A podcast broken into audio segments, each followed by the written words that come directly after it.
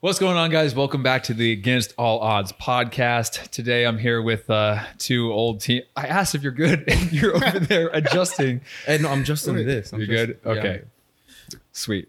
Ready to go? Let's go. I'm here with uh, two clowns. Which camera? Which camera should I look at? Should I look at look that at one or that you one? You don't have to look at the camera. Like you, Okay. you can. I mean, that one's focused on both of you. That one over there is focused on me and Anthony. Uh, all right, so let's get this podcast started. Um, these are two old teammates of mine from 2019 with the Tulsa Roughnecks, and they've both been on the podcast before. Have had long podcasts that we've done throughout your entire career discussing that. Great podcast. They've done really well. So I'll link those in the description if you guys want to catch up with that. We'll give a brief intro to these guys and then we'll do see where they've been over the last couple years and then we'll hop into like a Q&A format. So let's roll the intro and let's get started.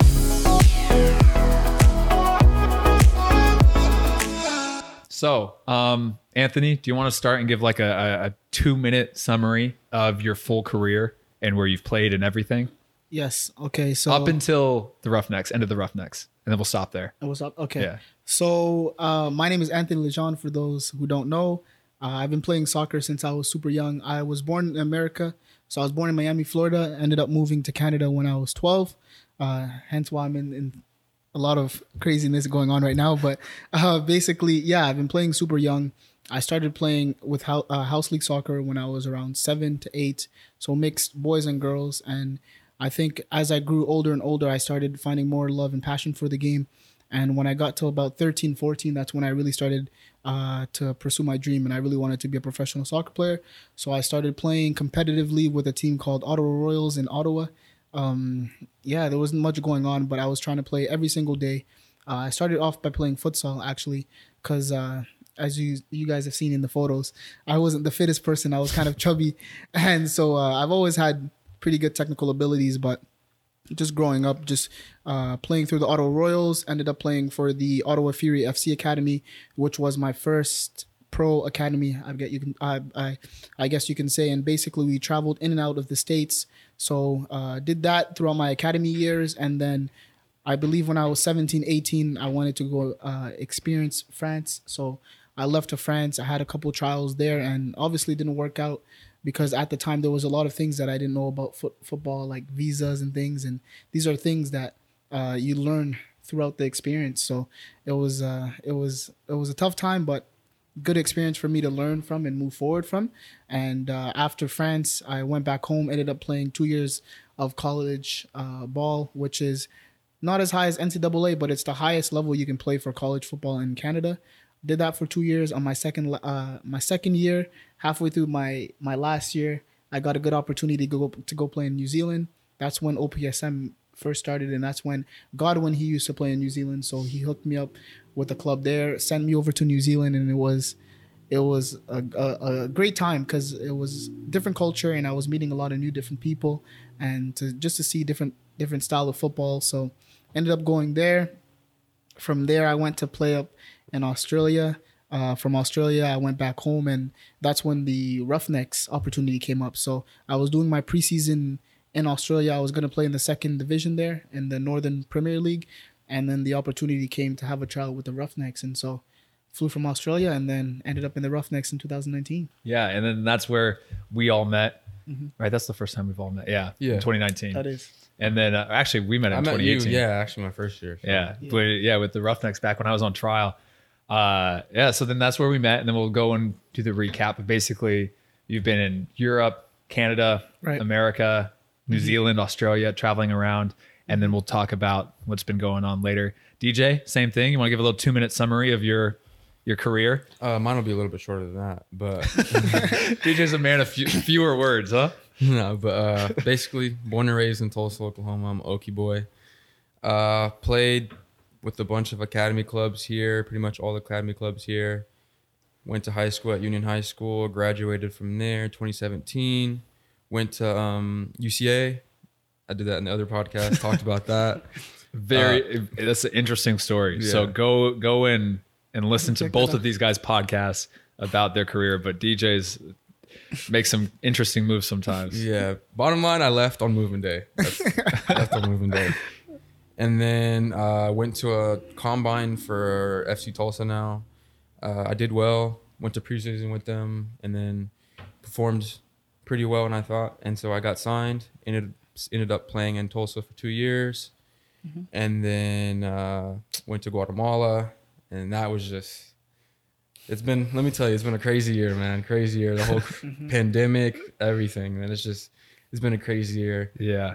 and then that's where I'm now, free agent now. So Mm-hmm. see where we go now. Yeah. So I mean, and that that's DJ jumped. I said to go to Roughnecks. and He goes all the way to now, but it's okay. no. So basically, after Roughnecks, though, because we all, we all had a tough year in Roughnecks with with the season. I mean, mm-hmm. we all did well. I think I thought we all had good seasons and, and good moments and everything. Mm-hmm. But I mean, when your team's losing and not performing, it's tough to even for the next year. Your opportunities are mm-hmm. less. Your options are less. The amount of money that you can ask for is less. It's it's just tougher. So and and Facts. most players don't come back. And so like I got I was fortunate that I came back, but you guys both had to look for other opportunities. Uh, once you left Roughnecks, what was going through your head? And then what happened? Like that was 2020, so leading right before the pandemic. So 2019, I'm not even gonna lie to you. Like at the end of the year, uh, throughout the whole year, you you you said we had a hard time. We did, and it was my first year as a pro. And honestly, like towards the end of the season, I couldn't wait to go home. I couldn't wait to be away from that environment because there's a lot of things closed behind the doors that the players like that the fans and the kids who watch you they don't see right? Like the stress into going to training every day the stress in competing. And that year was a rough year. We we trained hard every single day. We were always battling every single day. And so uh, it really made me improve as a player. It made me want it more. But towards the end of the year i was just like i couldn't wait to go home and just experience new things but during that year uh, i felt just like you said i felt like i did have a, a pretty decent year could have been better right i could have been more impactful when i was playing but uh, i Everybody, played everybody can say that, you know. Right, right, right. And I was playing, I think I played 12 games in total. I think I played one Open Cup game. And even in those 12 games, I felt like maybe I had one bad game uh, where we played against El Paso and uh, I played up against that big uh, winger. And besides, Salgado. Salgado, yeah, yeah. that. Besides, besides He's a that good game, player. he's He's a good he's player. good, man. And that game, I, I I started off tough because he's twice my size. He was athle- athletic, good with the ball, and so uh, obviously for me it was something to learn from, right? But I just feel like uh, besides that, I I felt like I performed well my first year, and I thought that Mike would have potentially been wanting to bring me back because I was one of the younger players. So I was 22 at the time, and I I liked Tulsa, and I felt like I was training hard every single day, and so I thought that I would be on one of the players that he wanted to come back. And so when that happened at the end of the year, I was kind of like, oh, well, I guess I'm not going to be back here, but and so I started thinking about next the the next opportunities, and so I ended up going to trials in Stumptown uh, FC, which was NISA team at the time. Now I went there, I did a really good job. The coach was really interested in me, but they weren't sure that they were going to have a season because they had um, a lot of people backing in and out, and they didn't have the most money there, so they weren't sure if they were going to be able to even have a team in the league. And so basically, what happened was uh, during the uh, negotiations there uh, fell through, didn't work out. So I didn't go there. Uh, but at that time, it was December. I remember I went to trial there in December, and then I had also other trials coming up with Tormenta FC and Greenville Triumph. Now I ended up in the new year around January 2020. I ended up going to a trial with Tormenta FC, and they already had a left back that was there at the time. But when I was in contact with the coach, they told me, "Hey, come in. We'll have housing for you, food, and everything." And and so I thought, you know what, maybe this might be a better opportunity for me to go rather than go to Greenville Triumph. So I chose Tormenta. Uh, I did I did well in the tryouts. I felt like the team liked me, but the the player that they ended up signing, he was uh, already there before I went there, and so they're I feel like they they already had plans to sign him, but they just wanted to see another player, and so I think that's when it that's when the pandemic fully happened. So I ended up going back home, and then two weeks later, this whole COVID situation happened. And during that time, I, I kind of thought of it as a blessing because that's when it was super serious, right? It was like if you had COVID, then you had to be super worried. And at that time, that's when I went back home. So I was with my family, and I was like, you know what? Uh, I'm fortunate, even though things didn't work out with my trials, I was fortunate to be home uh, with my family, to be uh, basically be able to train and get into the next opportunity. And so pandemic hits, and as you know, crazy, you can't even train. When I got back home, there was covered in snow everywhere outside. I was Yeah. so, uh, so depressed. you know, I was unmotivated. I didn't know where uh, I would be able to go next. And even that time I was doing YouTube, I took a little break because I was just like I, I don't even know what was gonna happen. You know, it was it was a tough year and, and not just for me but for everyone. And so when that happened, I was just like, I don't know what I'm gonna do. I don't know where I'm gonna play. And so the whole time, uh, lockdown. What we went in lockdown for what three months Yeah. uh, while I was in Ottawa, and I was just like, well, there's no teams that are bringing in players and things, and so I just tried to do as much as I can to stay ready. Uh, as soon as the snow started to melt, I would be outside training every day. I started getting more involved in social media and started getting more motivation. So it's kind of crazy because the more I started to get back into the videos, the more motivated I was to get out and do it. And then during the whole summer, uh, during that time, I remember something happened back home where uh, one of my really close friends passed away, and uh, during that time, it was probably the hardest hardest time of my life because uh, he was a footballer also who shared the same dream, and so when that happened, I I I. I didn't know what I was gonna do. Like I lost motivation, and even though we were still during the pandemic, uh, I still uh, I'm not gonna lie. I, I tried to train as much as possible, but during that time it was super duper hard, right? And so I was just blessed to be home, to be with my family. I could go to the funeral, visit his family, and things. And so that that was the whole pandemic. So you can imagine, I get back home, I didn't sign a contract. Pandemic hits, my best friend passes away. So it was it was kind of crazy. And um, so during that time, I just tried to do the best that I can. And towards the end of the summer, I think I got in contact with a player that was playing in fourth division in Germany. And he saw me on Instagram and he saw my profile and he messaged, he reached out to me. He was like, Hey, I like your profile. Uh, you're a good player. I would like, I have some connections in Germany here if you'd like to come out. And so ended up connecting them with uh, OPSM, so Mackenzie and Godwin. They ended up setting something for me around September time. And so September, I was supposed to travel to go on a trial. I had a couple trials. I had a fifth division team, a fourth division team that were going to be looking at me. And once again, I was super excited. So when I knew that was going to happen, I started training every single day. Uh, started uh, going out for runs, training with OPSM, doing the gym sessions, just really trying to get ready uh, for everything, you know. And so uh, go to the airport. I'm about to board my flight.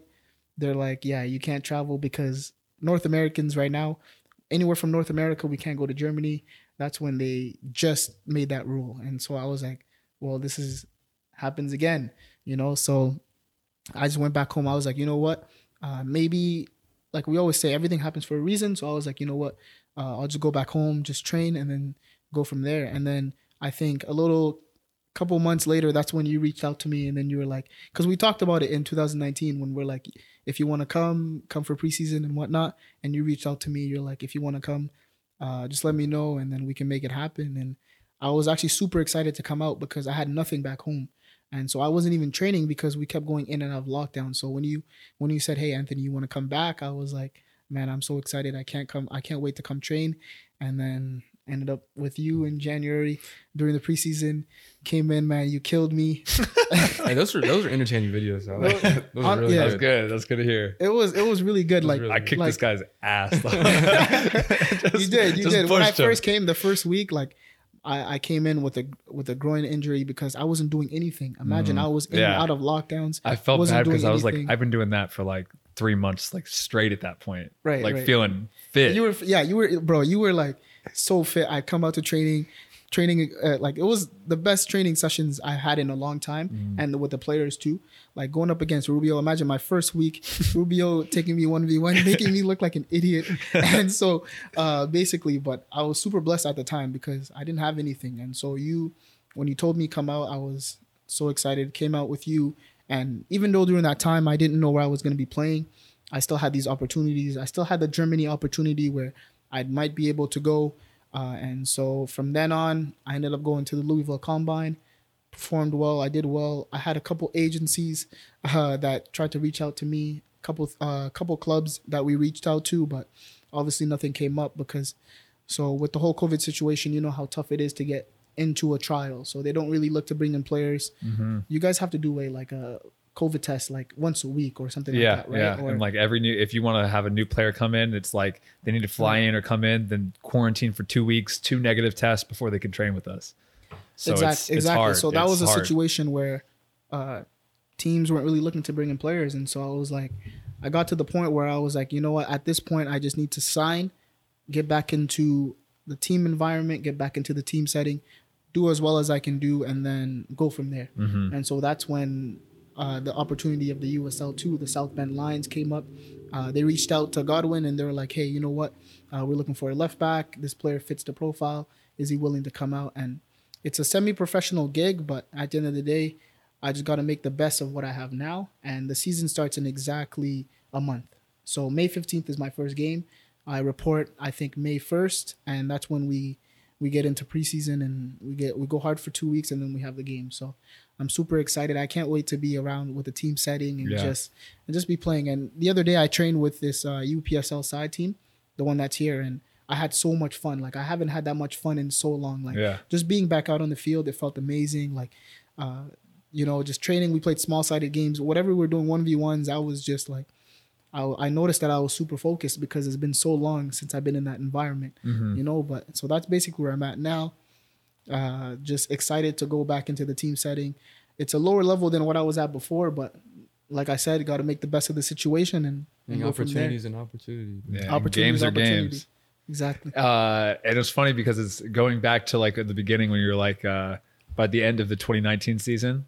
I mean, at the end of every season, you're excited for off season, but your first one, I think it's like you're almost looking forward to off season, mm-hmm. and then you don't realize like how much fun it is to be in a team setting until you're a free agent. Mm-hmm. And I think like it for me, especially being injured and being out and or longer off seasons or whatever, and then mm-hmm. you re-sign again, it's like uh, as you go and do more and more seasons, you want them to end less and less, you know?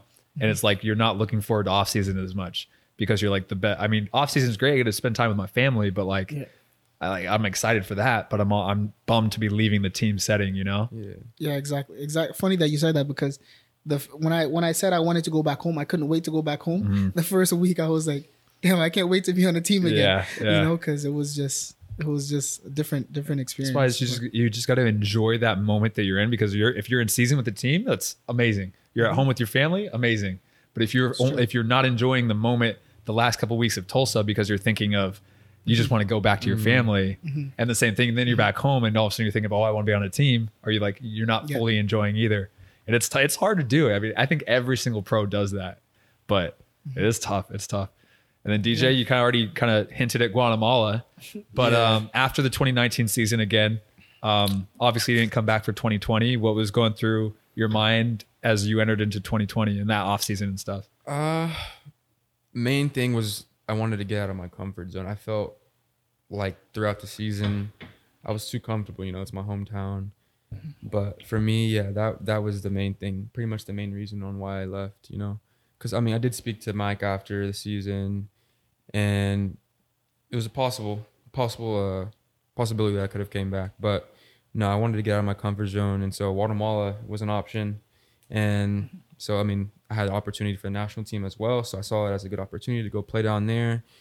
And the money, you know, the money wasn't, it was way better than USL. I'll tell you that for sure.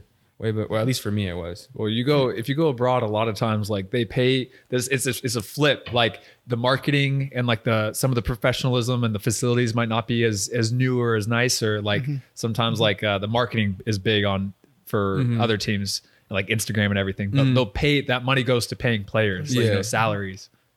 So how was and then so you chose that, and then how was that? Uh, so from the get go, I could just tell, like, yeah, there's that's the drop off. You know, the drop off is you get you get good money, but the drop off is the professionalism, the management, and so just from the get go, I could tell they're very unorganized because uh, in order for me to go, I had to be a citizen, to- or in order for me to play on that team, I had to be a citizen. So they were going to pay for my nationalization and all that, but in order to get all that, I had to bring my mom with me. And she had to get stuff from like California because she's from California. She had to Yeah. get a birth certificate, and they only gave us like a week for this. And so I get there, you know, that's my first week there. I get there, they finally bring my mom in, and it's just I could just tell like they were just not It's disorganized. Yeah, they made my mom pay for her own. They made my mom pay for her own, her own hotel and all Yeah. that. So Yeah. obviously they reimbursed her after, but it was just a Mm-hmm. big you know mess. And so from then I was just I was very unsettled from then.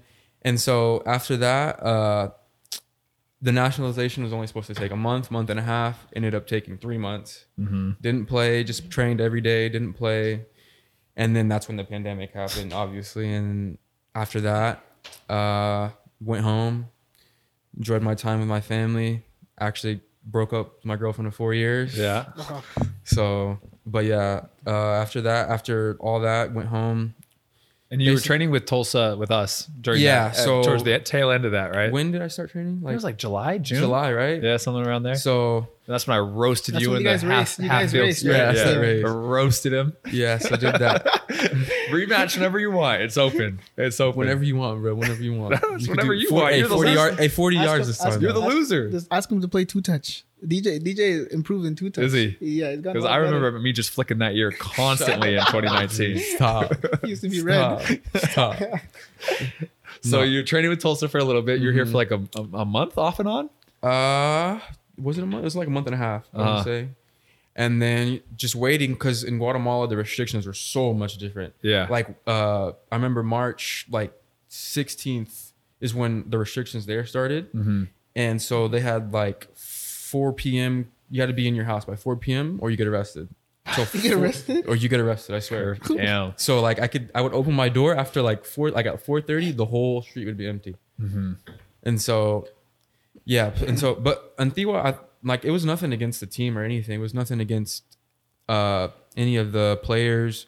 Antigua is a beautiful city. It's my it's the motherland for me basically because my grandma's from there, my whole family's from there. It was a beautiful city. I loved it. I enjoyed the time there. The people were even better. Food as well. But came back from that quarantine, training with FC Tulsa, and then I flew back November, Mm-hmm. beginning of November to team, Mhm. and then things just got more and more janky with him, and so uh, ended up just cutting the contract altogether, kind of getting like a payout thing, and now that's where I'm at right now, free agency. And you got back here in February. February, February. Yeah. And then so from February on now, you guys have just been kind of like training because Mhm. you guys have both Yeah. been in Tulsa. Mhm. So you've been training together, doing Yeah. some workouts together. Workout, John Terry Workouts. workout. John, Yeah. Ta- John I've Terry. did that yesterday. Actually, I've been killing him Yeah? on the two, I've been killing him on the two touch. Have you? So, he's Guy's doing funny, the two. T- How's uh, what'd you get on the John Terry? How many sets? Uh, yesterday I did 15, 15 sets. but at, at 11.5.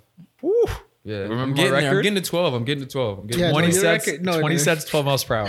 Your was record is flying. crazy. Your record is crazy. I don't. Yeah. Eh. No, that's I, I mean, literally I almost think that's to the point of being unnecessary, Mhm. like in off season, you know? Like mm-hmm. if you want to if you're go, about to go in a trial and you want to be flying when you get in, I think you can peak like right Yeah. there, but like maintaining right now, if you're doing 15 to 20 sets of the John Terry, mm-hmm. especially if you're going faster, like that's a good a good level. Yeah, and I'm trying to keep it like one or two times a week. I don't want to do. I try to. I was gonna do third, but like training, like training with him, like he kills me. Yeah, so it's like tiring. it's tiring, bro. Like the John Terry workout is harder than people think it is. Like That's so hard. I remember when I first did it, and there was so there was an onslaught of this is too easy. You're a pro; it should be tougher. I'm like, don't yell. This isn't my workout. This is John Terry's workout. John first Terry's off, workout. first off, don't be mad at me. And then second of all, before you guys talk about it, go and do it, and then come Yeah. back to me. And then as time went on, and more and more people did it, the the comments about it being easy got less and less.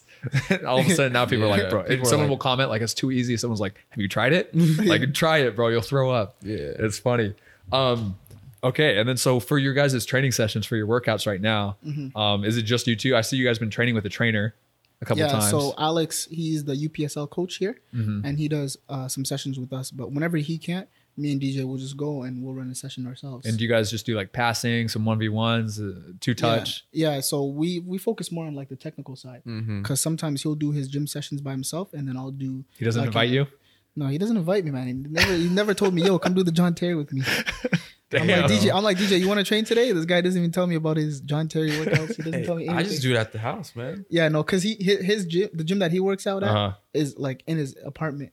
So, Okay. so, So I would I have, have- to go like all the way over there, and and I'm close to a gym that I work out as well. Mhm. Uh, but I, I've also been doing a lot of uh, high interval training with the Zoom sessions that that OPSM have been running, Mhm. and so I've been doing that. And so our sessions usually run from 45 minutes to an hour and 15. Mhm. So just focus on technical. So a lot of ball work, a lot of passing. Sometimes we'll do some finishing, and sometimes we'll do some 1v1 things. And so that's really what we've been focusing on. So it's been today was a good like today we had a really good session. We went out there, good hour and 15, smash it out, and that's what we That's just been good. doing. Mm-hmm. And uh, I mean, you're vlogging about this topic today. And if you guys don't know, Anthony has a YouTube channel. Shout it out here. Anthony has a YouTube channel where he basically does like day in the life vlogs, training sessions, um, and just kind of, especially you'll, you'll probably do more and more as you go into uh, uh, with you, Allentown or not Allentown, the uh, South Bend. South Bend, right? yeah. Allentown's the combine coming up. Um, Yeah. So yeah, I'm excited to see that. And it- as that yeah, comes I'm in. actually excited to see that, like, because right now, so when I was with you, obviously the views would be a lot, you know, higher because uh, because you're a big presence in the YouTube game, and so right now my my views, my views, sweet. my views, uh, my views have kind of dropped down a little bit, but I, I like. I obviously I don't mind that they've dropped down. I, I want to I really want to reach out and just try to help as many kids as I can improve Mhm. uh, technically or whatever it is that they want to learn from me. But uh, I'm excited to be be in that team setting because I haven't vlogged that yet. Mhm. So like when I was in, in Tulsa, it was my first contract, so I was kind of scared to bring that out. But now I think uh, with the way that I've talked to the coaches and they've kind of known me uh, for who I am, what I do with YouTube and things, and so I'm kind of excited to show that team setting. You know, the training and whatnot, and the travel. So Mhm. I'm pumped up. Yeah, man. I'm excited for that. Um, so yeah, go check out Anthony's uh, Anthony's YouTube channel with that. And speaking of YouTube You channels, gonna ask me this? I so if you guys have been following for a while, you guys listen to the podcast. DJ was the very first guest, professional player guest I had on the Against All Odds podcast. Podcast did awesome, but the the stipulation, the the the deal that we had was that after that podcast, right? No, it was after the vlog. It was after Oh, the that's vlog. a Uh, not the vlog, yeah. podcast. So you did the podcast, vlog. it did really well. Yeah. But then after the vlog, that you also took over my channel, did a vlog on my channel, and it did amazing, like a hundred and something course, thousand views. Uh-huh. But the thing with that vlog was once he was done with it, the whole point of that was for him to then then take people who watched that video and push it over to his YouTube channel where he would start vlogging and making videos. And that was almost two years Two ago. years ago, It was exactly. I think it was two years ago. Exactly. Right. You know, it was like in I think it was like in June or In June? May or something because I had like I was recovering from my sports hernia. Okay. Right. Um, and how many videos you got? Like, what is it? 20? You have 25, 20 videos on your channel now? What was it? Is Zero. I For a under a Zero. second- For a second, he was confused. He Oh, I was like- serious. Oh, zero. Oh, it's zero videos. I mean, I get it. Two years, it's hard. You can't make a video in I two can't years. make a video in two years. Yeah. No, man, come on, come on. Bro, this guy, he was in Guatemala. Like, imagine being in Guatemala and being able to vlog. Bro, Like, that's that's what made me mad is because You know? I would see snippets. The one time DJ would post a photo in, in three months, the one time he'd post an Instagram story, and I'm like, that place looks sick. I want to Mm-hmm. Looks I want to see so more about nice. it. I want to hear. I want to see the apartment. I want to see where you're living. I want to see the city. I want to see DJ speaking Spanish. Yep. No, I, I under, totally understand. It's just, bro, I wasn't playing at the time, so like, I feel I- like, I feel like That's know, another topic though. Same with you. Yeah. Uh, the peep, honestly, people like seeing the videos the most, or they might not at the time, but the things that people connect with the most is when you're at your low times. Mm-hmm. So like when you were in middle of quarantine in Canada and Mm-hmm. like you were going through, I know that you were in a pretty extreme situation there. Yeah. So like I understand, but um, but like even when you are like don't have anything and you're Mm-hmm. training by yourself, like that's that's the realness. Like Right. people like to see mm-hmm. realness, you know. yeah, So like if you aren't playing, like and you talk about like not playing, and people go through that, you know. If you only show the good times, people are like, I can't connect with that because my life's not always good, all the times. time, yeah. Yeah, that's just my experience with No, it. it's You don't true, have it's to true. show I that. agree. I agree. yeah, I agree. no, no. I agree. hundred percent. Because you want to be real with the viewers. You want to show them everything that happens. Yeah. Right. So that's why I'm not gonna stop again. so if you guys Famous last words. Here we I'm go. not, I'm not gonna stop again. I promise. I, well, no matter what I go through, no matter what's going on, I'm always I'm gonna vlog it. Uh, so I'm just gonna keep Mhm. going, man. And I'm messing with you. If you don't, the thing is, being a making YouTube videos is is time consuming. It's Mm-hmm. hard. Eh, you just put yourself out there, and it's hard to come up with videos. If you don't want to do it, then you don't have to do it. No, it's not that I don't want to do it. It's just I want to do it in a different way. You Yeah. know what I'm saying? Like Yeah. I'm not knocking down the vlogging, like 'cause it's just I just feel like I couldn't do that all the time. Like maybe a video here with Yeah. vlogging, you know, Mm-hmm. maybe, but like I want to have other stuff on my channel. You know, I don't want to just have vlogging on my channel. You know, Mhm. maybe like like have you seen like you know Jay Alvarrez is? Yeah. Like videos like that, like bro, like I'm trying to do something like that, like Yeah. something crazy like that. but the, the thing is, the thing is, once you start, because one thing that I realized is before I was like, I don't have any video ideas, but now that I just whatever it is that I'm doing, if I'm vlogging it, as I'm doing it, I start to get newer ideas. Like Yeah. the video that I'm doing today, the struggles about free agency. I was just thinking about it the other day, and I was like, wait, I'm like, I, I was a free agent. Like, why don't I just do a video on that?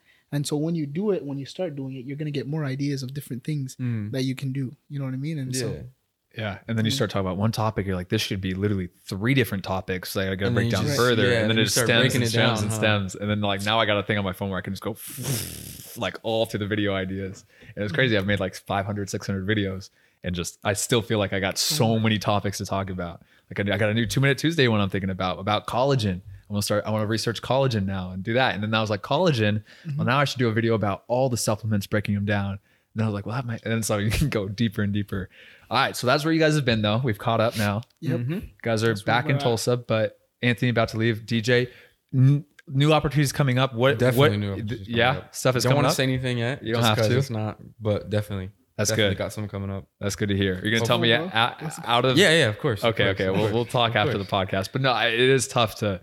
I never talk about opportunities I have until, it, not even until it's certain. Like I don't even like really talking about where I'm going to trial. But that's also because I don't want kids commenting on their Yeah. Instagram page and stuff. You better sign Matt. Better sign. sign Matt. yeah. Um, but no, that's good. That's good to hear. Yeah. And how was that? Because this is like the topic of your video, though. But in free agency, especially like now, how is Right. it training and staying focused? And is it difficult for you? Is it a bit Mm-hmm. easier because you guys are together? How's that been? So in the beginning of my free agency, when I had nothing, it was tough. Mm-hmm. You know, it was tough to find motivation, but I always had to remind myself that there's going to be an opportunity because there will. If you if you keep putting in the work and you're networking and you're doing what you're supposed to do, you're going to get an, opportunity, right? So I wanted to stay ready, and then coming in Tulsa, not being able to go back home, was another uh, bridge that I had to go over, or just something unexpected. But then it made it easier that I'm here with DJ because you know how it is when you have someone to train with you, uh, rather than doing solo uh, training sessions. It's so much easier to do it with a person. Mm-hmm. So at first it was tough, but then um, as I was with DJ, it started getting easier, and then things started like happening, and opportunities started popping up, and it just got easier and easier as I kept going through it. Okay, so now I got a uh, a little list of questions on my phone that are just completely random. Some related to soccer, some just stupid ones. But uh, Okay. I want to go through these and uh, see you guys' take on them. Look what I Let's made. Look, look what I titled it. Oh my god! you have to read it Oh out loud. Did you see it? From Yeah? I saw it. Um, okay, question number one. Uh, what's one thing that you wish you would have known before starting your career as a pro footballer? Um, I wish I would have known the logistics behind it. So, um, what I mean by that is like the traveling, the visas, because like I told you, I went to France and I was all in. I was like, you know what? I'm 18. I'm going to France and I'm about to sign a professional contract in France, not knowing anything. Mm-hmm. And it's it's really stupid of me because I had no idea, right? But imagine if I had someone telling me about these things, like Anthony, you need this visa to go here. In order, if you want to go to Brazil, you have to do this. Do you know what I mean? So I wish I knew more of the logistics side. Whereas, like, I wish I had someone that could tell me that side because then I could look at it differently, and it would obviously change the path of of my journey. So Yeah. For me, I mean, kind of the same thing. Just how hard it is to be. I mean, not how hard it is to be pro. You know, how hard it is to become a pro. You know, getting in, getting into a team, just getting into a combine. You know, you have to do so mm-hmm. good. So just knowing all that now, you know, I mm-hmm. wish I would have known that earlier, rather than just you know, just uh, hope and pray. Yeah. Mm-hmm. Do you think that like so? This is something I think about a lot because people ask me like if I would do it again, would I have gone to Germany? Because I kind of did the same thing. Like I had somebody that brought me over there and told me about the visas, but like still, like you don't really know how hard it is going to be. And I had to go and cheat Right. the system and become a student. In in Gießen, Gießen Universität, and like, and like, I was not a student. I just did that to get a Right. student visa. But do you think that like, yeah, maybe you would have wanted somebody to give you a little bit more information, but Mm-hmm. do you think that finding that firsthand was like the reality check that you needed to get that and then to have that under your belt? So then you're like, no, I need to research the visa po- policies Right. now. I need to look at this. I need to look at this. What do you think? Yeah, I think 100%. 100%. Mm-hmm. percent Because it's a tough question because it's good that I went through, I experienced those because it honestly, it made me a better player. Because during the time that I was there, I was like, oh my God, what this, it's like a whole new world of mm-hmm. football, right? So made me a, a better player and I learned from it. But if I could go back and do it differently, I would 100%, Yeah, yeah. you know, because who knows, like if you knew that before, you could have had this opportunity. Like at the time, I was I was doing really well because I was in the pro academy of Fury. I was training with the first team, and things were going really well for me. You know, so uh, hundred percent, I could have, I would have done it differently. Yeah. And like and for you too, like uh like that's almost something too of like realizing how competitive the pro environment oh, is. yeah. That's something you kind of have to feel I, I, firsthand. literally, I was. Remember, I remember- I remember being like 19, thinking, "Hey, you know, I'm gonna go in. I'm gonna kill these guys. You know, Yeah. I'm gonna do well." You get in there, you Yeah. get smacked, man. It's just it's it's crazy. not the then all of a sudden you're going one v one against Matt Sheldon and losing every single yeah, that's time. not true. That's not Yeah, true. that's Every cap. single Don't listen to me. cap. cap. That's that's not. no, but I mean, it is. It is though. Like, I mean, you, yeah, maybe if you had a mentor to tell you that and be like, "Look, you're not just going to come in, you're flying," but still, like, it is something you have. You have to experience a pro team and realize how competitive every single player there is. Because those are the moments that like you, you know, gonna make or break you. you Yeah. know, you got it. You don't got it. You know. No, Mhm. yeah, I agree, bro. Because the the biggest thing I realized in my first year of training with Tulsa Roughnecks was the intensity that we train at every day. It was like, whoa. When I went back home, and a lot of my friends that I played with that play at a competitive le- level or whatnot, when I went back home, when I played, like it was you saw like the difference. Mm-hmm. So Facts, during facts. that during that intensity, it's like how how much hungrier you were, you know, how much more you want to win. So all those things that they, they all play into into a huge part of it. So Bet, fam. you better put that on. I will. I mean, it's, I, Bet, don't, I fam. don't. I don't edit this at all. I just cut out the where I have to Yeah. move and change the cameras. Um, You know, Matt loves embarrassing himself. yeah, I do. It is. It's like a what's it like when you enjoy hurting yourself, like a masochist. Like don't know. I'm, don't uh, know. I don't even know what the that's masochist. I've never. I keep forgetting you guys are really dumb. I got to dumb this podcast down for you. Uh, no, I'm kidding. But um, uh, what was I just gonna say about uh, what were you just talking about?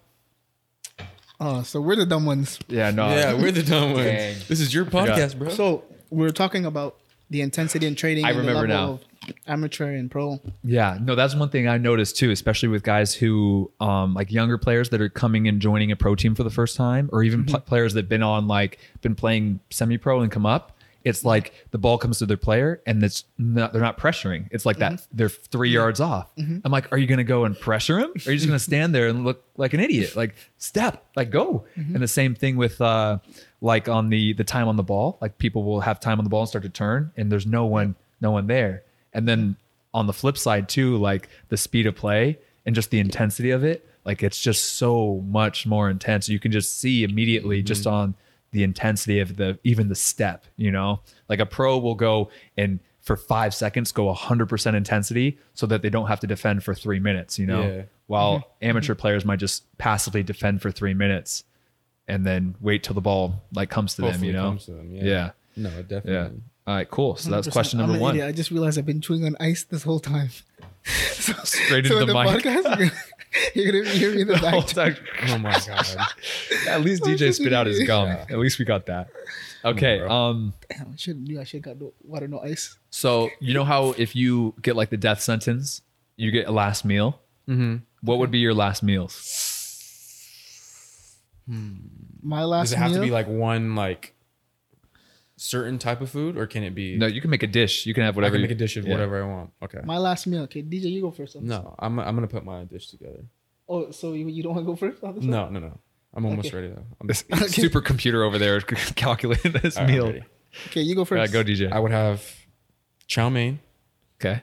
from. oh, I can't say when. If you say Panda there's too many. There's too many good places. Don't bro. say Panda Express. chow mein, tamales, tamales, and rice. I've never tried a beans. tamale before. You never had tamale? No, never. Are you serious? Yeah. Ah, Even that's the time where I, you- I- oh, when I was at your house, remember I never had it. I never tried it that one time. Yeah. My mom makes good tamales. Yeah. Dude, Damn. Take what? this guy to What the heck? Take this guy to Tacos had Don. Don Francisco's or something and give him this guy Yeah. a tamale. I'm gonna have to. Okay, that's go, it though. bro. No, no dessert. What are you gonna have to drink? Oh, dessert. like it's a meal. See, that's What hard, meal, bro. bro? That's so hard because there's so many good things. But Yeah, I'd probably but- just have like some ice cream or something. What flavor? Ooh. Orange sherbet I'm gonna sure. Orange detailed shirt. That's not even ice cream. That's Orange sherbet is an ice cream. Okay. Uh, what favorite about flavor. drink on the side? Though you better It's not gonna say have to be milk. soda, bro, because it's my last meal. Yeah. I'm gonna have to go with the old fashioned Dr Pepper. Dr. Pepper. Okay. Dr. All right. Pepper. Okay, Interesting my turn? meal. Yeah. Turn. Okay, so I'm super basic. So for my main dish, I'm having McDonald's. no, what the hell? I'm not having McDonald's, bro. I'm having some pasta, Say- penne pasta. That I love pasta. Yeah. It's like my favorite dish. pasta, penne pasta, Pasta. with grilled chicken. Okay. Okay. I'm having asparagus on the side. So basic. I love asparagus. I'm a basic guy. Bro, you're about to die though. you're about to die. I'm a basic That's guy. what you bro. want when you're would about to die. that. You could have Like- anything in the world. You could have escargot. You could have caviar. I've, Exactly. I've never tried caviar before. I haven't either, but I no, I would, bro. I'm so basic. Like I would just have. Like- okay. Like, when I eat pasta, I just love pasta. so you literally would have the meal that that you can go to Walmart right now and get get it for five okay, bucks. okay, okay, okay. So let me think about it again. Give me, Okay, give me I'll- 5 I'll- seconds. while you, you go, think- you go, you go. I'll give okay, you my go, answer. Okay. Let's go. I would go and I would, would want like the Japanese like steak that's like two hundred and fifty dollars. Okay. It's uh Okay. wagyu wagyu. It's Okay. literally like the way they make it and the way they have it with the cow is like it's so expensive. But a wagyu steak, I would have a big thing of mashed potatoes on the side. Um, I'm gonna go with asparagus as well. Asparagus. Okay, Just copy my answer, but okay. I'm just kidding. I would I would also do I would also do a I would probably do like in and out like in and out burger and some french fries. And then Right. because that's like because I got the nice food, but then I got my guilty Okay. pleasure food. Okay. Okay. And then I'm gonna drink chocolate milk, hundred Yeah, of percent, course. because it doesn't matter if I have gas. Like I, I don't even need the lactose free Yeah. one. I can have the normal chocolate milk, and then dessert. Uh, I'm gonna have chocolate molten lava cake with vanilla ice cream. Okay. Okay. That's a That's- meal. that's- That's, a last meal right there. Okay. Okay. That's Not- impressive. Not, not grilled just- chicken penne pasta. Bro, but that's what I like. That's, like- what I like to eat, man. Okay. Anything in the okay, world. Okay, so anything in the world. Yeah, it's so hard, bro. I'd probably have okay. I'd go okay, if I can have anything in the world, I would get yeah, same thing. I'd get Okay, steak. next question. Listen, no, no, let me Oh, finish my okay, okay. answer. Okay. let me finish my answer, man. I would get steak and asparagus, mashed potatoes on the side. I'd have a side of Chick Fil A because you guys know I love Chick Fil A. I would Everybody loves die for Chick Fil A. Chicken, spicy chicken sandwich from Chick Fil A, large fries, lemonade on the side from Chick Fil A.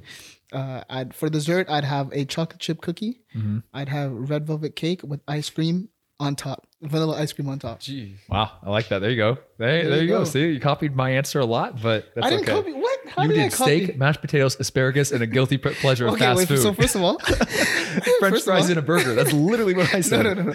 Asparagus, you copied from me. One meal, and you copied everything from me. Okay, whatever. Next question. God, that was a painful question. that was hard, but that's something Matt definitely thought about before. Yeah, He- definitely. Him on that's the what spot goes- with that. That's what goes through his head. He's like, I wonder if I had to. well, today. you know why? Because like I was on like Reddit or like some social media, like Instagram, and there's like pictures of inmates' last meal.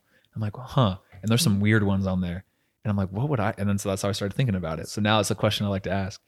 Um, okay, now we're gonna go back to soccer. Flip it a little bit more, uh, more uh, focused. How did you get your first agent? And was it because we all are with OPSM, Mm-hmm. um, which is our agency from Ottawa. But who was your first agent, and how did you get that one? Because the first agent, I think, is always tough.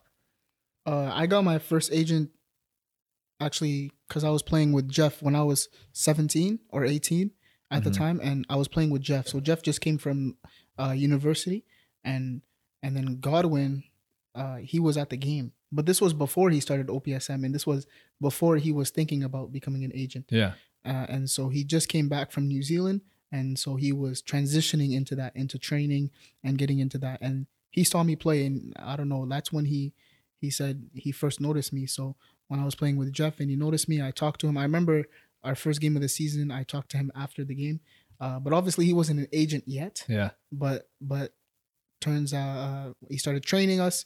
Uh, started doing uh, different combines and different things, and so he got into the agency, and that's how I got my first agent. Oh, so you're, it was Godwin. It was then. Godwin. Yeah, Godwin was my first one. Yeah. Huh. Thankfully, mine was like kind of the same way. Jeff, because I had Jeff. Oh, it was it was OPSM too? It- yeah, OPSM, my yeah. my first Okay. agency was Jeff. I got it through Jeff. I met him. I don't even think he was on the team yet. I think this was twenty my first year, and he was like coming on. I don't know if you remember that. yeah, he came in in like mi- like in July or August. Yeah, 'Cause you he was You remember like guys came in at, sa- at the same time, right? no, he came in like a month before I did Okay. because I had just missed the window. I came from New Zealand, Okay. and then Jeff came like a month before that, and they were sorting out his contract or papers or whatever. Yeah, I remember. but it all that. messed up. Right. And basically, that's I mean, he uh, Jeff gave me Godwin's info. Godwin contacted me, and that's Mhm. how I basically you know signed with OPSM. Yeah. So it's basically through Jeff, both of them, like mm-hmm. a like a, a mutual connection that you had. You mm-hmm. were a player, you performed, and then Jeff was like, "Hey, here's the an agent." So in the like the broader mm-hmm. scheme, this is like for players because like finding your first agent is tough, and I think that a lot of people don't realize that you know out of everybody you're connected with, especially even at a younger age. Somebody's got a brother, a cousin, an Mhm. uncle. Somebody's got knows a player that's playing in Finland who has an agent. Like, there's mm-hmm. always everybody's so separated from an agent by one or two One or strings. two- you know, Yeah, exactly. so it's like you have to kind of like mm-hmm. go and put yourself out there, perform on the field first, but then also, you know, be open about, yeah, I'm looking for an agent. Who do you have? Do you know anybody? And then you kind of, and sometimes it's lucky and they come to you, but sometimes, mm-hmm. you know, you Yeah. build, you find your own. But it's like, it's like that crazy stat. Like everybody in the world is supposedly separated by seven connections. Like everybody that's crazy. that I don't know if that's 100% true, but that's the Right. theory, I think. And you can Oh. literally go from like LeBron James to like my Aunt Lynn. and from seven people go, well, LeBron James knows this person, who knows this Right. person, and then to my Aunt Lynn. Hey, that I mean that's honestly like Makes that- sense. Yeah, it Yeah. makes sense. Yeah. Yeah. So crazy, huh? That's so crazy. Mhm. So Put it like that. Yeah. All right. Next question. Go. Um, what's some expectations versus realities that you realized with pro football? You know what I mean? Like, so like you thought like when you were younger and you're thinking about being a pro or your next five years, and then all of a sudden you get here and you're like, wow, that is nothing good or bad, Right. but that's not what I expected. Uh, I have two things. Okay. So in North America, I would say it's uh, the money wise. Mm-hmm. When you're younger and you see the pro players and you see them, you think it's Oh yeah. you think so they're true. getting so much money, and what you don't know is when you get in that environment, especially if it's your first contract or you're in the early stages of your career, it's it's not at all what you what you think it is. You know, because you grow up and you see the the Neymars, you see the Messis, and the amount of money they're getting, and you're just like, you know, you want to be making that much too. So there's that, and then there's also, uh, I just thought it would be a lot less stressful. Mm-hmm. Like it's like a good stress. yeah, Like you're training every day, and it's a pressure. it, yeah, the pressure, bro. Mhm. Like it's like if you don't perform today, you're not gonna be playing in the weekend. Yeah, And even if you think you're performing, you think that you're doing well, and you're not in the lineup. It's just like, like you know, it's just so much pressure. It's literally to- like on the cr- like a ball comes out to you and you're on it and you have Yeah. like your five crosses and if Yeah. I don't get this cross in and I don't hit the striker, then then I'm not going to get a good uh, look for this weekend. And if I don't play this weekend and that other person comes in and plays well, then now I don't I'm not going to be going to get any game time. If I don't get any game time, I'm not going to come back this year. I'm going to have struggle to find a contract next year. If I struggle to find a contract next year, I might not make enough money and then I'm I have to quit. That's literally from one cross. It stems all the way up to like my career's over. You know? And it's Yeah. funny, but like it is, it goes through your yeah, head. it does. Yeah. Yeah, bro. I, that's what I would say. Pressure, like the that's the most number one thing that that I've I've felt. That. That's Mhm. kind of you kind of took mine. That first one was good though. I like that that money one. That Yeah. money that is so true because I mean when you're a kid you're like oh my god these guys are making the big bucks they're Mhm. pros, Mhm.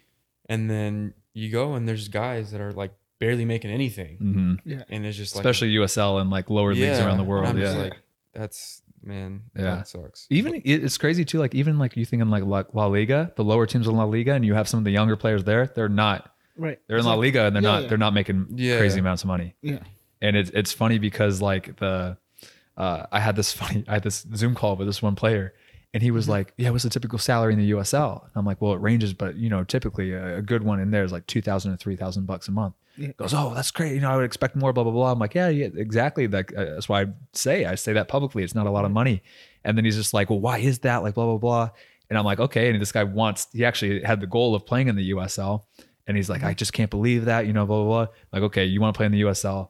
You straight out of college now because he's like a freshman in college. You straight out of college. You go and you come into my team, FC Tulsa. They like you. They're like, no, you know what? Yeah, you're okay. Well, guess what? We'll uh we'll offer you 500 bucks a month. I'm like, are you gonna take it? He's like, yeah. I'm like, well, there you go. Exactly. there you go. Yeah, there you go, buddy. It was funny. You just gotta have that moment of realization, like, oh god, I'm like, nobody's gonna come here and, and give you more money than they have to. Mhm. And that, like, no, it's not. It's it's a business. They're trying to they're trying to get you for as cheap as possible. Mhm. And it's just funny how it works. Anything other? Any other expectations you guys can think of? kind of that too. You kind of hit it, the business part of it. Mm-hmm. Like it, I feel like sometimes it's more of a business thing than it is like football. Yeah. You know. I have But- I have a, a good expectation. Yeah. So, what, did I cut you No, off? No, you bro? keep- Yeah, just no. Next time, just in the middle Yeah, of a sentence, cut me cut off, them off. Just cut me I off. actually thought you, I thought you were done talking. No, but but you keep going, you go. keep going. You You, go. got it. You got it. I, I lost my train of thought. Oh. I lost my honestly. I lost my Oh train of my thought. God, I'm gonna be honest. I lost my train of thought, bro. So you go. Uh, yeah, Anthony, it's, this is. I swear, bro. You Oh like God. your world. I had my. I was focused. You said something, and then You know what? I'm just going to title this the Anthony Lejean podcast. Oh, Go on. okay. So I had a good one. Good one. Yeah. Uh, a good one that I, I I thought of was the connections that you make. So um, growing up, obviously, I thought that if you're a pro soccer player, you can meet a lot of different new people, you know, and so that was that was a good expectation for me. Where uh, wherever you play, there is someone that knows someone, right? Like I met you guys in, in the Roughnecks, and now uh, let's say you go play somewhere else in the MLS. It's like you know you the connections that you make, uh, just just good expectations that mm-hmm. that I had. And then Yeah, multiply. Right. The expect the people that you meet, you know, I feel like make it so much better. You know, Mhm. people that you meet throughout football because it's just, you know, it's people from different backgrounds, different cultures. You know, people that have been piss poor. People, you know, Mm-hmm. with freaking uh, what is that? What did uh, that player last year have? A Jaguar. A jaguar. No, bro. no, I'm just like, Callum's not a big deal. Don't hype up Callum. That guy sucked. but yeah, I'm just like, bro, it's so crazy, man.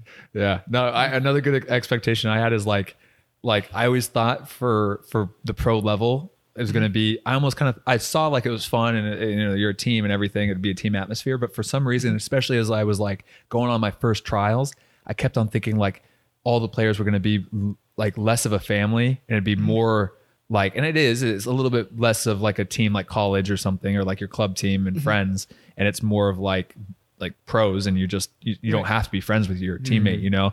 But I, I underestimated how close you actually get with your teammates. Like it, you, it really is. It's crazy how they become like your best friends Literally. so quickly a month in and all of a sudden you're like yeah you're super close. And i always thought it was going to be more uh, hostile you know because you're competing with each other. So that was like a pleasant surprise. I'm like wow you can compete on the field but still be best friends you off know? the field. um, okay, good, good answers. Next question. Um, what's the best compliment you've ever received? Best compliment I've ever received. Yeah, DJ, you go first with this one. keep it PG. I was gonna say I don't know if I can say it. Here. I don't know, man. That's kind of hard. Best compliment I've ever received. Like, does it have to be with soccer or just anything in life? What, anything? The best compliment you've ever received that made you feel just like, wow, that was, that was nice. Best compliment I've ever received. Hmm, It's a good question, huh? that's a That's really good tough, question. man. That's Yeah, a good tough. question. Uh, what's what's in your head right now? Like, what do you like? You know, it that has to be the best. What would have been good compliments that you've received? So I think for me the best one is because outside of my playing career, I coach a lot, and so I think the best compliment that I've probably received is that uh, I was the player that I used to coach's favorite coach, or uh, when I used to coach gymnastics, where the parents are like, "Hey, uh, you impacted my daughter or my son in this way," uh, and it's the same thing for soccer. So that's probably for me the best compliment because I actually really enjoy that. And it's one of these things that I want to continue after my career. So when I hear people say, hey, like you're such a good coach, the way you work with the kids, uh, that's like the first thing that comes on the top of my head because I really enjoy that and I really want to help kids improve and get better. So when the parents like, hey, uh, Timmy loved the training session today. He thought you were a great coach. The way you handled the situation, that was probably like along those lines. But you mm-hmm. understand what I'm trying to say, where mm-hmm. like you uh, wanted the compliments where that you're receiving that you've had a big impact on a On kid, someone, on a, on somebody else. exactly that's Yeah. exactly it. And yeah, that's probably good, yeah. that's probably the I think that's big. I think that's a big one. I literally can't think of anything. Like, I mean, I've been. Not, I'm not trying to sound cocky, but I'm obviously I've been complimented. I just don't Look know. at me. Obviously, I get compliments. I just don't know which one. Like, I mean, yeah. no. It's a hard, it's a tough question. It's a tough It's- question. Yeah, it is. Yeah. All yeah, right, but well, e- but th- you even think about your playing career, like because you you you know like you're left footed, you're quick. You know, yeah, you but probably, is that? If, oh, you're a fast winger. Is that the best compliment you've ever received? no? But imagine they're like they're like, "Yo, you have like a sick cross or a sick touch or a sick cutback." You don't you don't think that would be like That's, I mean, No. it's validating, but it's not. Like, I it's think I think your answer is really good. I think the like impact Some- of on somebody else. people's lives and Yeah. stuff. Like, yeah. All right, well, you you have that question in the back of your head. We can always come back to it, but we'll, we'll go on to the next one. All right. Okay. And if anytime you think of it, All right, I'll say Raise it. your so, so my Say it. answer was just so good, you just couldn't compete. Dude, eh? you, like you answered, and I'm just like, dang, how do I top that? Man? all right, next one. Um, actually, we already talked about this. It was about free agency. It was like your advice to current free agents. Um, so we kind of talked about it, but Okay. do you have any other quick little piece of advice that while another player who's watching this right now Who's a free agent, in the same in the same boat that you guys have been, and, and what you would Mm. tell them? I, my, I, s- I think consistency is just the make, make sure you're always training, you're eating well. You, like I said, you got to live like a pro player. You know, Yeah, literally, you have to like. stay ready. So consistency is my. Yeah. Same thing with DJ. Keep just- believing. yeah, just have faith and keep believing. Keep you don't going. Have, fa- you, you don't have faith, man. You like, how are you ever gonna get anywhere? You know, you gotta Yeah. believe in yourself mainly. Um, if you guys made an extra ten thousand dollars a month right now, Mm-hmm.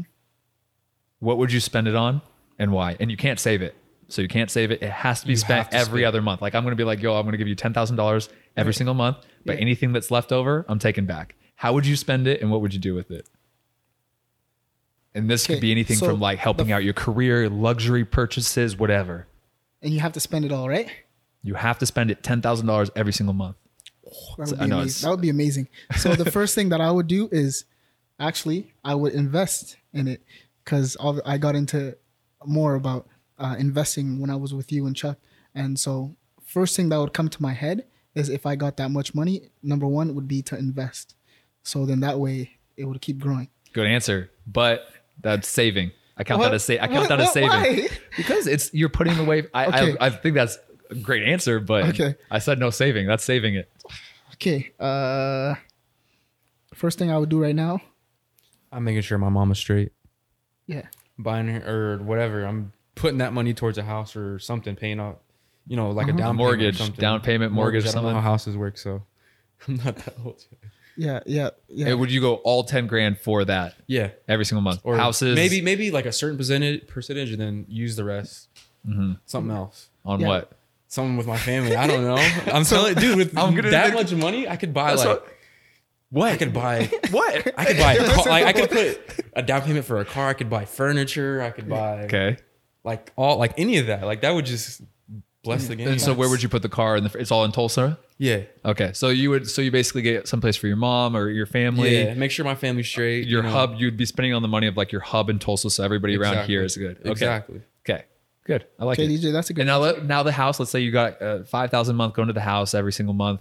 You got the car paid for pretty much. That's all done. Mm-hmm. You got all the the house is furnished. You're still getting ten grand a month. Five grand has to go to mortgage. What are you doing with the rest of it every month? Everybody, your family's like, hey, we're good. We're good, DJ. Thank you. No now what? If I'm not playing football, man, I'm going on vacation or something. But you are. so I'm you- playing football. Yeah. Okay.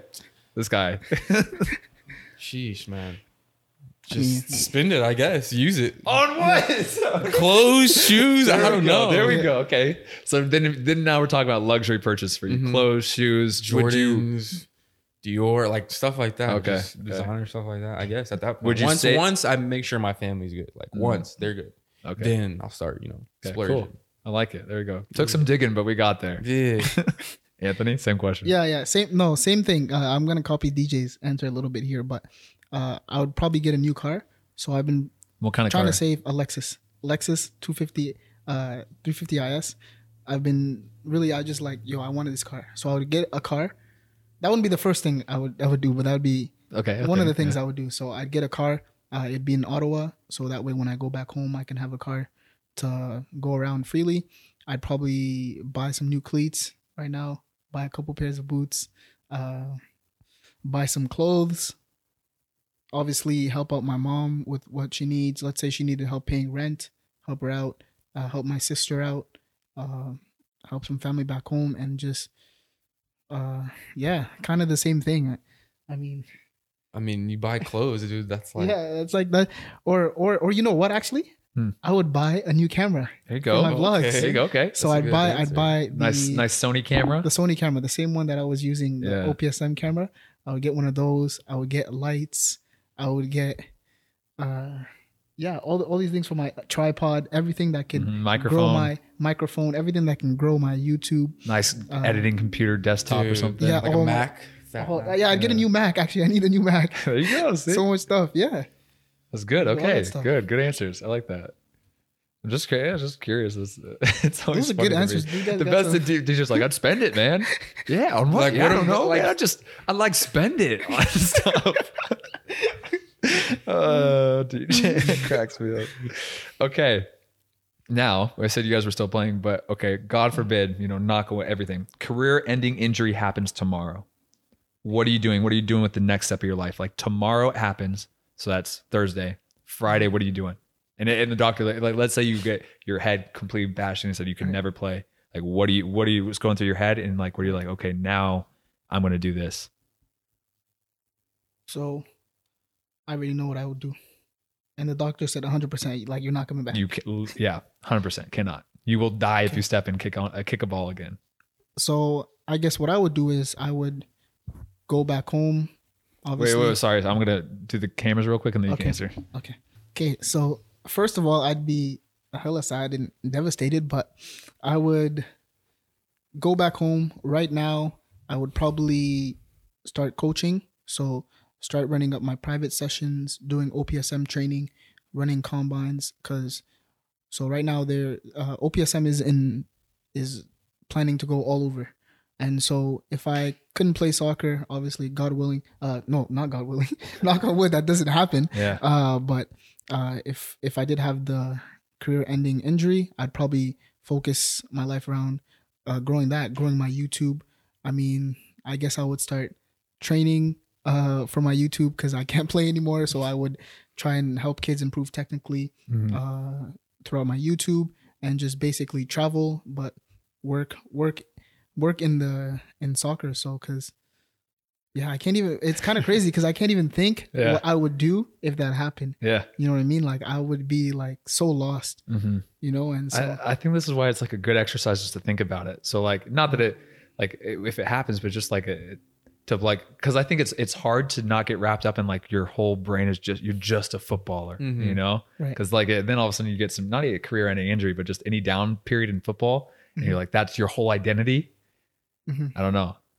yeah, bro. I don't like. So so but basically you would want to continue the YouTube channel and helping people with that. Right. You'd want to do some form of like coaching and training kids. Is that the area you want to go into coaching because there's different avenues? Would you want to be more of an agent, pro coach, college coach, So- young development coach? so I wouldn't want to be an agent because I've seen like it's tough. It's tough to I, be an I- agent. I would never I could never be Never. an agent ever. like I would like let's say I had a good connection and I knew a player that wanted to go here and this coach, I would help them out, but I would I would I would not want to be an agent like to be known as an agent. But that's what I want to do and out of soccer I'm super blessed because I've gotten so many connections and so yeah, I'd be a, a coach, I'd be a professional academy coach okay. of a U15, U16, U13 team cuz I don't know, there's just something about the like I, I enjoy coaching uh, the younger kids through the development because you know that's basically what I focus on. So I do that. Uh, Would you do your own coaching one on one on the side? yeah, I would do it. Yeah, so I would do that. I would use my YouTube for that. So since I wouldn't be focusing on my journey, I'd then focus it on those kids who I'm coaching Yeah. journey. So uh, broadcast their development and then still be doing the OPSM combines. You know, just basically uh, becoming full time with OPSM and and doing And, that and while a- I'm an academy and club coach. academy club coach, you know, of an MLS academy or uh, somewhere in Europe, and just just really help kids just improve. And And where would you live? Ottawa? I wouldn't live in Ottawa. No. If anything, I'd live in Tulsa. I like I love Tulsa, but I wouldn't live in Tulsa either. I would probably go uh, to let's FC Dallas. Say I was coaching uh, like the U15 of FC Dallas or something. I would live in Dallas, or I would. So go, you would go to the city based off where you could get the job. So it's not like I'm going to live here. It's more like I want to do MLS Academy coach and wherever I live. I'd go there. Yeah. Or you know what? Because Australia and New Zealand, like uh, Australia for the youth, they have really good soccer academies. Yeah, so like in Perth and Mel- Melbourne, and those places are nice. So Yeah. Melbourne could be a spot that I'd go to. I'd go to New Zealand. You know, so Okay. All right. Yeah. Good. I, I mean, yeah, I like it. That's a good answer. DJ? Uh, I think my life would still always be around football all the time, Mhm. uh, whether I'm coaching. Uh, but I would, you know, something that I really probably would try if I didn't play football would be fashion design school. That's something that, Wow. yeah, that's something that interests me. But I mean, that's obviously if I didn't play soccer or whatever. Mhm. But do you see yourself in Tulsa? no, No, no, no. your whole family's here. Yeah, Everything's yeah. here. DJ, I was gonna say, DJ, you're but I, have, super I like. kind of have family like everywhere though. So I feel like if I went to California, I feel like I'd be good. I have family in Florida. So like, yeah, no, I don't want to stay in. I And, don't and wanna- what city do you have in like the top of your head right now? that I want to retire in or just live in. Just living, like, like thinking about your life right now. Are you imagining yourself by the beach in Florida, beach in California? You imagine some of the mountains in Colorado. My heart is in California. Like I really want to retire in California. So Mhm. if I could live there, if I have the opportunity to live there, I would love to. I just know it's super expensive there. But maybe like Utah, Nevada, those are both beautiful like states. Yeah. So maybe there. I want I want to stay on the West Coast. Okay. And then uh, when when you say involved with football, do you want to? Are you thinking like coach, like maybe head Coach, coach, head coach, anything. highest level you can, or is- do you have like an age range that you're thinking that you're seeing? Definitely older kids. Definitely older kids. Mhm. So So you you- little kids. Yeah. I love little kids. I- I just I rather coach. It becomes more babysitting with with like under ten, uh, under eleven. No, I But- def- not just because I'm really competitive. So like, I'd really want to be like a competitive coach, you know, with Mm. a great team that you know can play. So Uh-huh. And would you same thing like MLS Academy type setup? Or? if I, I mean, if I got the opportunity, I would Yeah. definitely take that because I mean that's huge. Okay, so we got you're in, in California somewhere, Somewhere West Coast, somewhere. West Coast somewhere, Nevada somewhere around there. Even Portland, like Portland's beautiful, man. Uh, Portland's you like the rain? Not the rain. Portland when I is there, cold. Do not go to Portland. dude, when I It's was in Portland, it did not rain once. I Don't swear. there. it did yeah, well, I rain mean, you go there in June, August, September, sure. I'm like, bro, this is beautiful. I go there. cold. It snows there too. Don't go there. That's Yeah. crazy, man. Um, it just rain. It rains all the time too. But uh, no, okay, okay. And then so you're involved with, with coaching s- s- wherever you can. Where you want to be involved with the game, and then maybe on the side do some fashion. yeah design i mean stuff. obviously if it worked out made money with it if i could find a job doing that because those are Mhm. that, i heard that's like really hard to find a job in fashion design Yeah. so yeah i mean that's something i would that would interest me if i didn't play football YouTube channel's got three videos at this point. Did you start your own merch? dude see i've, I've thought in that far ahead so Right. That, you don't think i'm lagging I feel you. I'm feel you, bro. No, that's cool. okay, cool, cool. That's actually kind of cool because I've known you for two years, but I didn't even know you were into like fashion and design. So yeah that's a cool answer. I like that. I That's why podcasts are great. You learn about people. Yeah. I love them. I, I really like doing them. Um, okay. When did you feel like you guys were at your absolute like fittest, sharpest, mentally strongest period of your career? Like the day you're like, this is the I'm I'm at the high of like, and I'm not saying like your general prime because like I, I I think we would all think that we're in the prime of our Mhm. careers up until now. Like even for me being 28, almost 29, I still feel like that. Mhm. But I'm saying like a moment, like a week or a month or something where you're like, I'm feeling fit, sharp, confident, Mhm. happy. Do you have a period that sticks out? I do.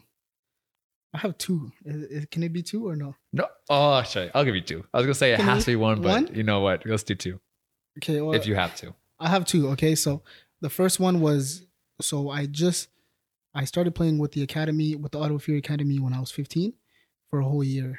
Ended up switching coaches. The second coach cut me uh, because he just felt like I wasn't as good uh, as the other players. And so during that year, I I worked my butt off. I trained every single day. I still trained with the team, uh, even though I wasn't on the team. I'd go to training sessions with the guys. And uh, the year of 2016, I had tryouts coming up for uh, what was going to be the the first year of the pro academy, and I remember during that time, throughout the whole training that I did the whole year, I was so mentally like focused. I, w- I had like the only thing I could do was to sign, or not to sign, but to make the team. And so during that time, I remember uh, I would before training sessions, I had a routine. Like I would go to work in the morning, I coach gymnastics for like four or five hours, go home, take a nap, uh, wake up, put my motivational music in, go to tryouts. And I, I just remembered during those tryouts, I just like, I was so confident in everything I did. My passing, uh, my finishing. And I don't know if you guys have ev- ever had these situations, but like times where you do things and you're just like, what the, like, like it's just, It's so instinctual. right. It just right. Stuff just like, happens. you're like, how did I just how did that? I just do that? So like that first time and And that year, I think that's the first time that I I felt I was like, wow, this is this is gonna be good. And then my second answer would be preseason with FC Tulsa because Mhm. came in, Mike had us going crazy, like every day, double days. And I remember that time I was trying to do three sessions. Remember, because I was so like, I was so like, man, I want to be like, Young, a and naive. And then you guys were like, you're an idiot. You gotta Yeah. do three sessions, and and then Jeff literally came up to me. He's like, "You need to talk to your boy Anthony. He's like, he wants to to do Anthony." a third session in the double days." I was like, "Bro, and I felt and I, even that time like you I feel was great, so yeah, I felt so great, but I was so like at the time inside I was so frustrated because I was like, man, I want to get better so bad, Mhm. you know. But these guys, you guys are professionals. You guys have been in that environment, so obviously I listened to you guys, you know. But at that time I was like, man, I wish I could train more. Like the when we did like the beep test and stuff. Yeah. Remember? Like I think you you you won it or no, No, you I came got- second. no, I got Renan, Renan came first. Renan.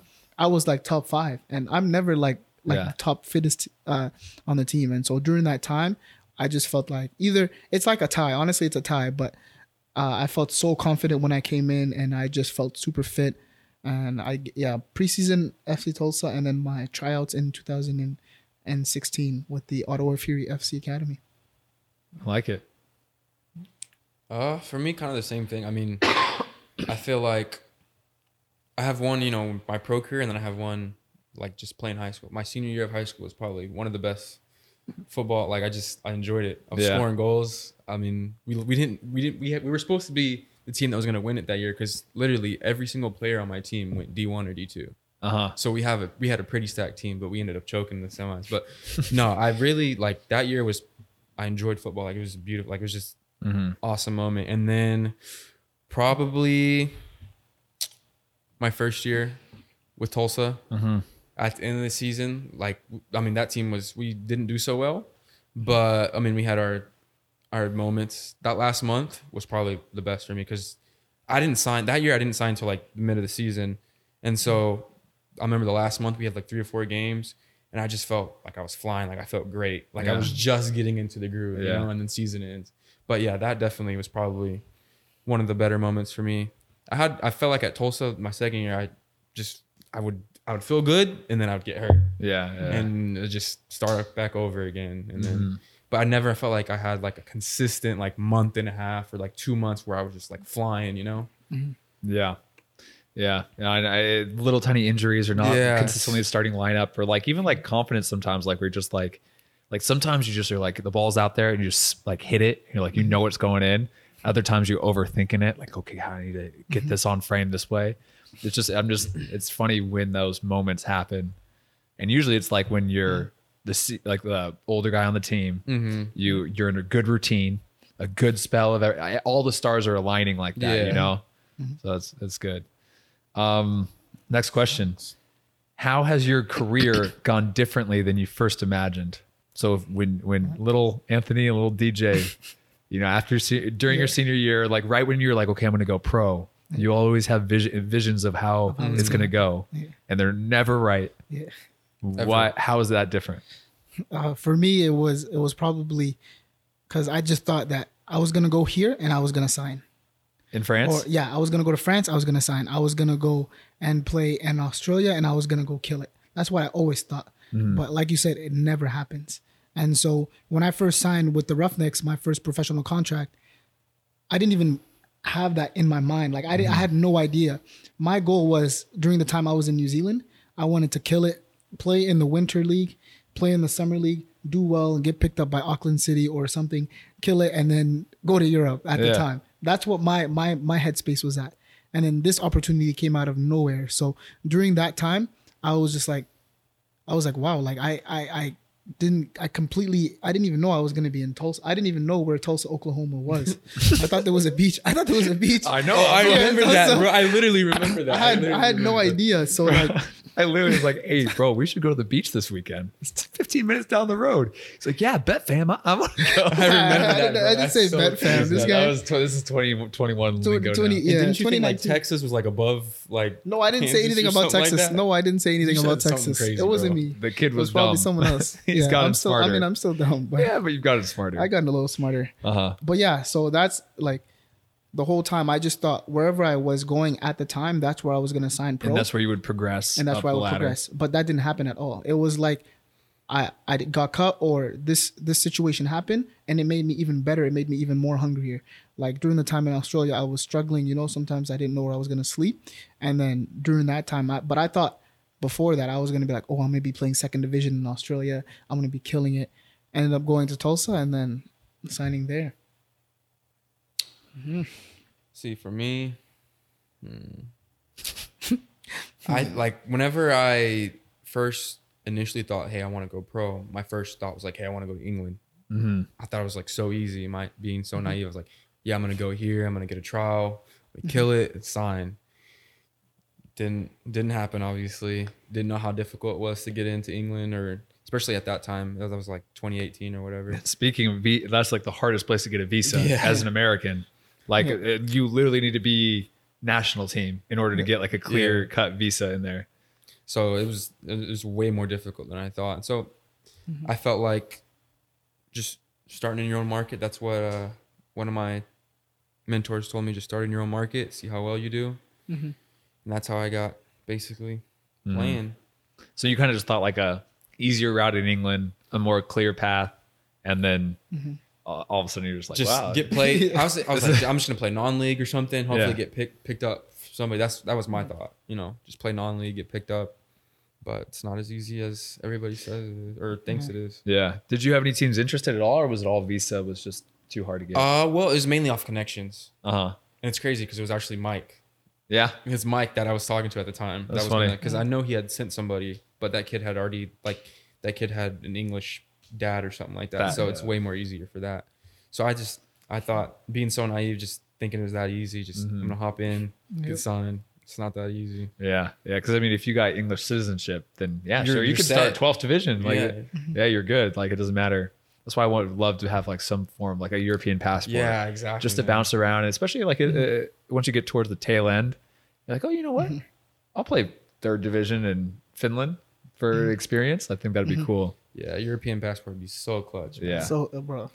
could be worse though. Yeah. Yeah. Yeah. Could be worse. Facts. American's not bad. Yeah. Um, next question. Uh, okay, now, what was the happiest you've ever been on the field? You kind of we already talked about it a little bit with like when you felt the best, but when was the happiest Mine is making my debut, honestly. as a pro? Yeah, I remember calling my mom after. I was so happy. Mm-hmm. It was honestly like one of the, even though we got smacked that game, I remember it was like 4 0 against. Who'd uh, you play? We were in, uh, where were we? Orange County. Uh-huh. Orange County. That's where I made my debut. But no, it was the best, bro. It was, you can't explain the feeling. You know, Yeah. Making your debut, bro. It's having that name on the back. Yeah. Was the that in the the Yeah. championship stadium they have there? Uh, that's, that's their, uh, I don't know if it's, the, do they have a new one now? No, it's like that same little Yeah, it's a tight, stadium. It's a stadium. Yeah yeah yeah, yeah, yeah, Yeah. It's nice. And the weather was perfect too. I remember yeah. everything about that. So, Orange County, bro. That was Yeah, the Orange best County, yeah. Every single day, you don't have even have to check the weather. You're like it's 70 degrees and 70 sunny, degrees. no wind. let's go to the beach today. man. Yeah. What about you? Happiest you've ever been on the field? Uh, same thing. uh, Honestly, like, cause that was my first. I made my debut in Orange County too, Mm-hmm. and I remember at Same half- field? That's Same field. crazy. Yeah, that is Same funny. field. That is funny. Same That's field, bro. I remember at halftime we were down two one, and uh, everyone else was going back inside, and Michael was like, "No, no, don't go back inside. Warm up." And I was so nervous, like I was on the field at half, running up and down, like doing juggles, kicking. Dude, the you feel like a little down. I kid didn't know. Yeah, yeah. and I was just so nervous. And then uh, we ended up winning that game. I played well. We ended up winning five two or five three.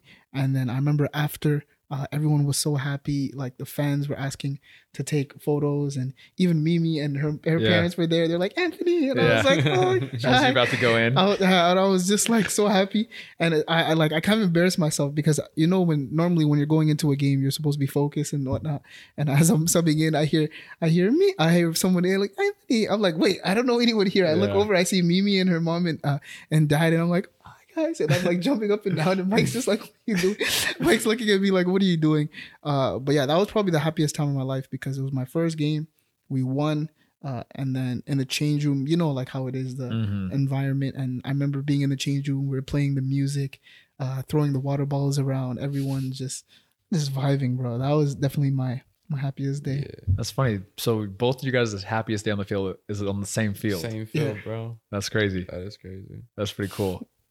A year later, apart. Too. A year A apart. year apart, too. yeah. What about you? What was yours? Happiest moment on the field? Yeah.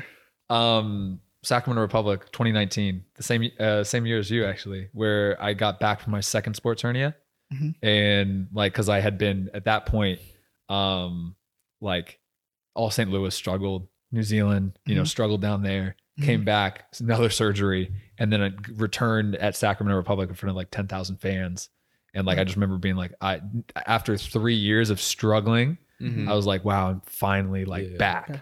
Mhm. and like the same reason that's like my best contract the, the contract i'm mo- most proud of Mm-hmm. was that 2019 roughnecks one because i got back there because you like took it for granted not took it for granted but you don't realize how amazing that is until you don't have it anymore which is why free agency sucks but then you're going to enjoy this next place where you go in the team environment like you talked about you're just so happy to be back Mhm. and you're not going to be like ah training sucks you're just like no i'm i'm here i get i get to do this i was at my couch last week now I, now i'm here so yeah that was me sacramento republic i remember the hearing the drums and everything i'm like damn Yeah.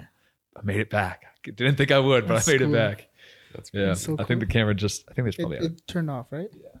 Oh, so you got the what is it called? This the Spitzer, whatever. Pfizer. Oh, Pfizer, whatever. a Bro, I don't know how to pronounce that.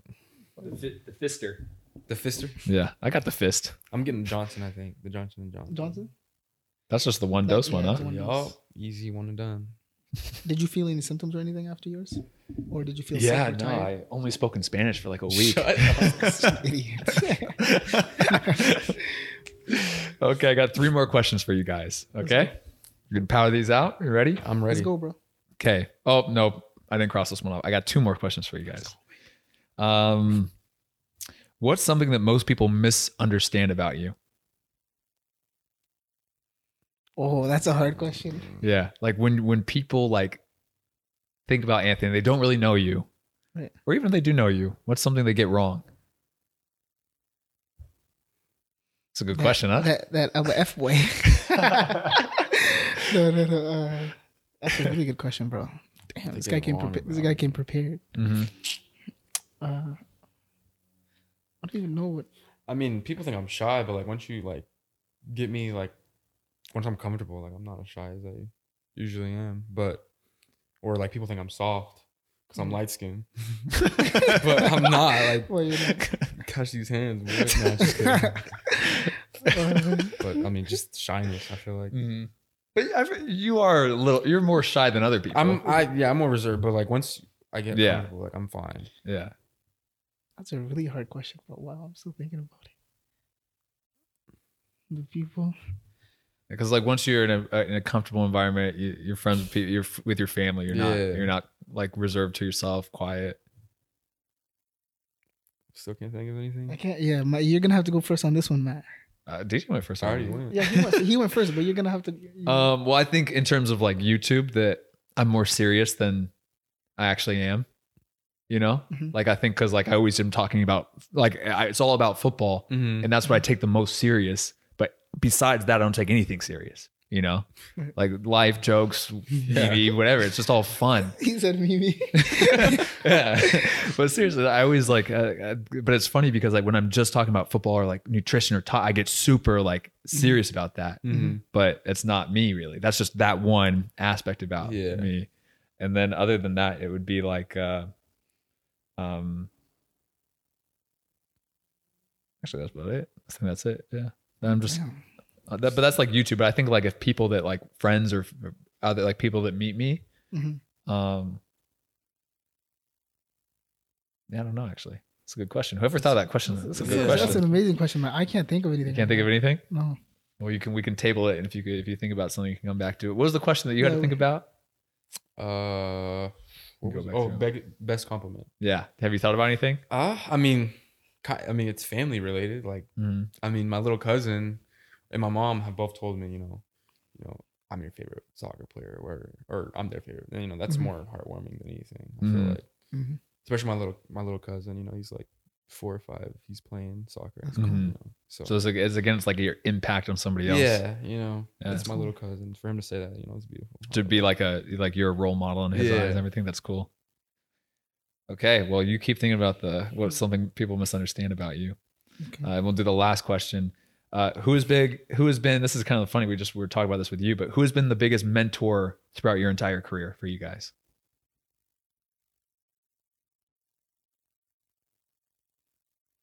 Hmm. Mm, for me, biggest mentor would be Godwin. Honestly, Yeah. yeah, because so remember when I told you you, guys don't know Godwin, we've kind of touched on it, but Yeah. Godwin is uh, Jeff and Godwin are brothers, and we've Mhm. all played with Jeff. But Godwin is the older brother who runs OPSM. Mhm. He's a, our all of our agent, Mhm. and uh, yeah, he's he's Yeah, I would say. Basically yeah, your- I your would say. biggest I would say. I would say Godwin because remember uh, when I I always bring back France, you know, because it's such a turning point in my career, and that time while I was in France, when I was, I was had nowhere to go. I didn't have no idea what I would do. Uh, I remember I messaged Godwin at the time because he was he was also doing uh, he was going around Europe looking for pro trials and and trying to break into in, into a team and sign. And he came. So imagine he came from Spain and he came to live with me in France during that time. Not a lot of people know this, but he came uh, for a week. And when he came, he was like, Anthony, this is what you have to do. You have to get a highlight tape. I didn't have a highlight tape. Mhm. Jeff made my highlight tape. Jeff taught me how to do it, so he made a highlight tape because they both came together. mhm. So they were on their journey of signing a pro contract, and they were like, you know what? Let's go to France too. Let's do it. So imagine we went to to pro clubs. We went to Bordeaux. We went to the stadium to try and talk to At Bordeaux. at Bordeaux. You know what I mean? Bordeaux's so- beautiful. I love Bordeaux though. yeah. Oh, yeah. Super nice. Food is amazing. But yeah, uh, yeah. That time, and he told me, you know what? You need a CV. Created my CV, and so I think about it. If I was in France and I had no idea about this stuff, I would have never learned that stuff if Mhm. Godwin didn't come from Spain. So, and I always and he always reminds me because I talk to Godwin almost every day, so I'll Facetime him and whatnot. But he'll he'll he, everything that he's saying, he he'll he'll talk about. He he's been through the same situations Mhm. whether it's with life or with soccer. And so he's been my biggest mentor because he's he's been trying to help me with off the field stuff, on the field. Obviously, as my agent, I I'm closer to him because we were friends before he became an agent, right? So the relationship that we have is is not your average agent and player uh, relationship, but I think for me, 100% would have to be would have to be Godwin. I, I can't believe that Anthony, uh, little 18 year old Anthony in France, Yeah. little 18 year old Anthony in France, not only went to a country that's very hard to get a 17, visa, 17, 17. 17, but you went there without a highlight video or CV. Yeah.